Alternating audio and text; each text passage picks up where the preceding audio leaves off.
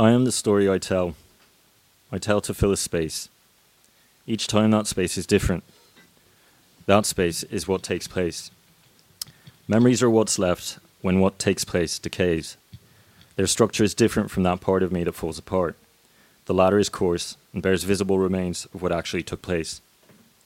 Completely moist memories, however, have a spongy, almost jelly like appearance and a characteristic dark hue. A large portion of me decomposes into something inert. A fraction does not, and is blunted instead into sequences. These sequences share parts. This makes them resistant to the action of organized entities and therefore more stable. Stable memories do not sustain me, but they do maintain my perennial structure. I can be blunted either naturally or artificially. I'm generally dulled by what feeds on the part of me that decays. The remains, including those that have been ingested and excreted, contain aggregates.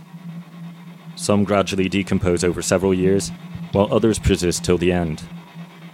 The memories that persist are protected from decomposition because they are hidden inside the pieces of what I am now. Those that are not spoil within a maximum of six years. Their size can vary. Many are dull, some lack pigmentation, while others display a light bloom or slight floral orange and reds. Because they have no skin, they require a dank and putrid habitat. That is why they can be found in waste, under the seed and in the pit, and inside registers and ledgers. My earliest memories lie at the core. They are younger than those just below the surface. They are also more fragmented. Together, they frame the space I will fill next. Ultimately, I am not an extension of one, but a sequence of many. The we I am is an assemblage of memories with jointed appendages and one pair of echoes per segment. The number of echoes may vary, but the number of pairs is always odd. The last segment is usually small and echoless.